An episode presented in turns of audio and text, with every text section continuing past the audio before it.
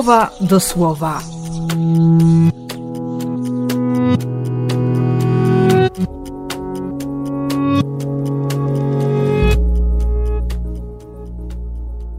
Trzynasty maja, sobota.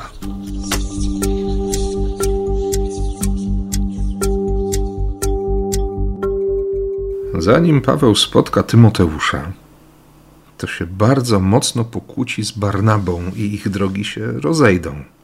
Poszło o Marka, bo ten wystraszył się w czasie poprzedniej wyprawy misyjnej i, i uciekł. Zostawił i swojego krewnego, czyli Barnabę, i, i mentora, którym wtedy był dla niego Paweł.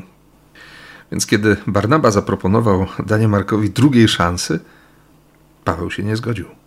Nie chciał go zaangażować w służbę.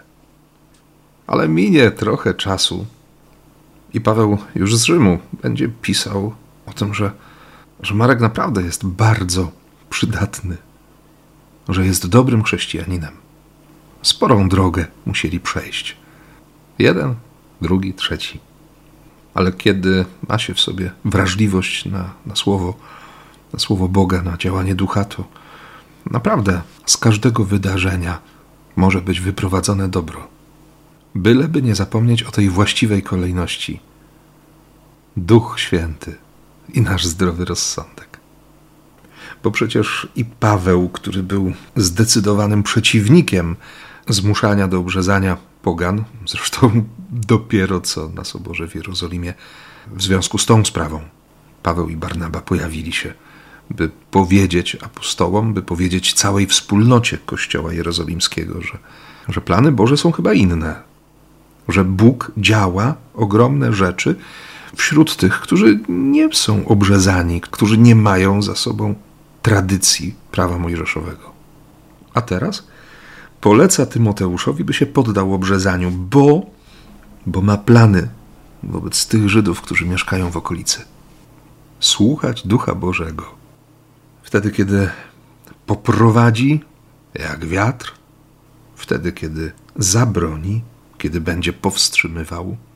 Przecież to dobra rzecz, właściwa rzecz głosić Ewangelię.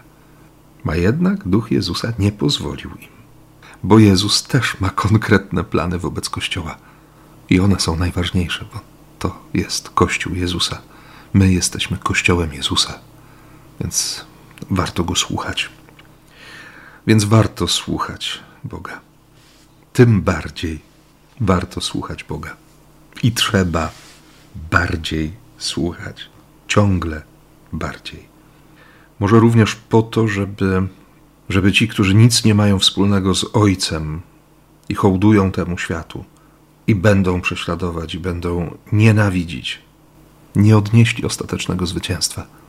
Nie dlatego, że będziemy bronić Kościoła do upadłego, w całej zaciekłości i zamkniemy się w kościele jak w twierdzy, ale dlatego, że nie zapomnimy tego wcześniejszego wersetu z 15 rozdziału Ewangelii Jana.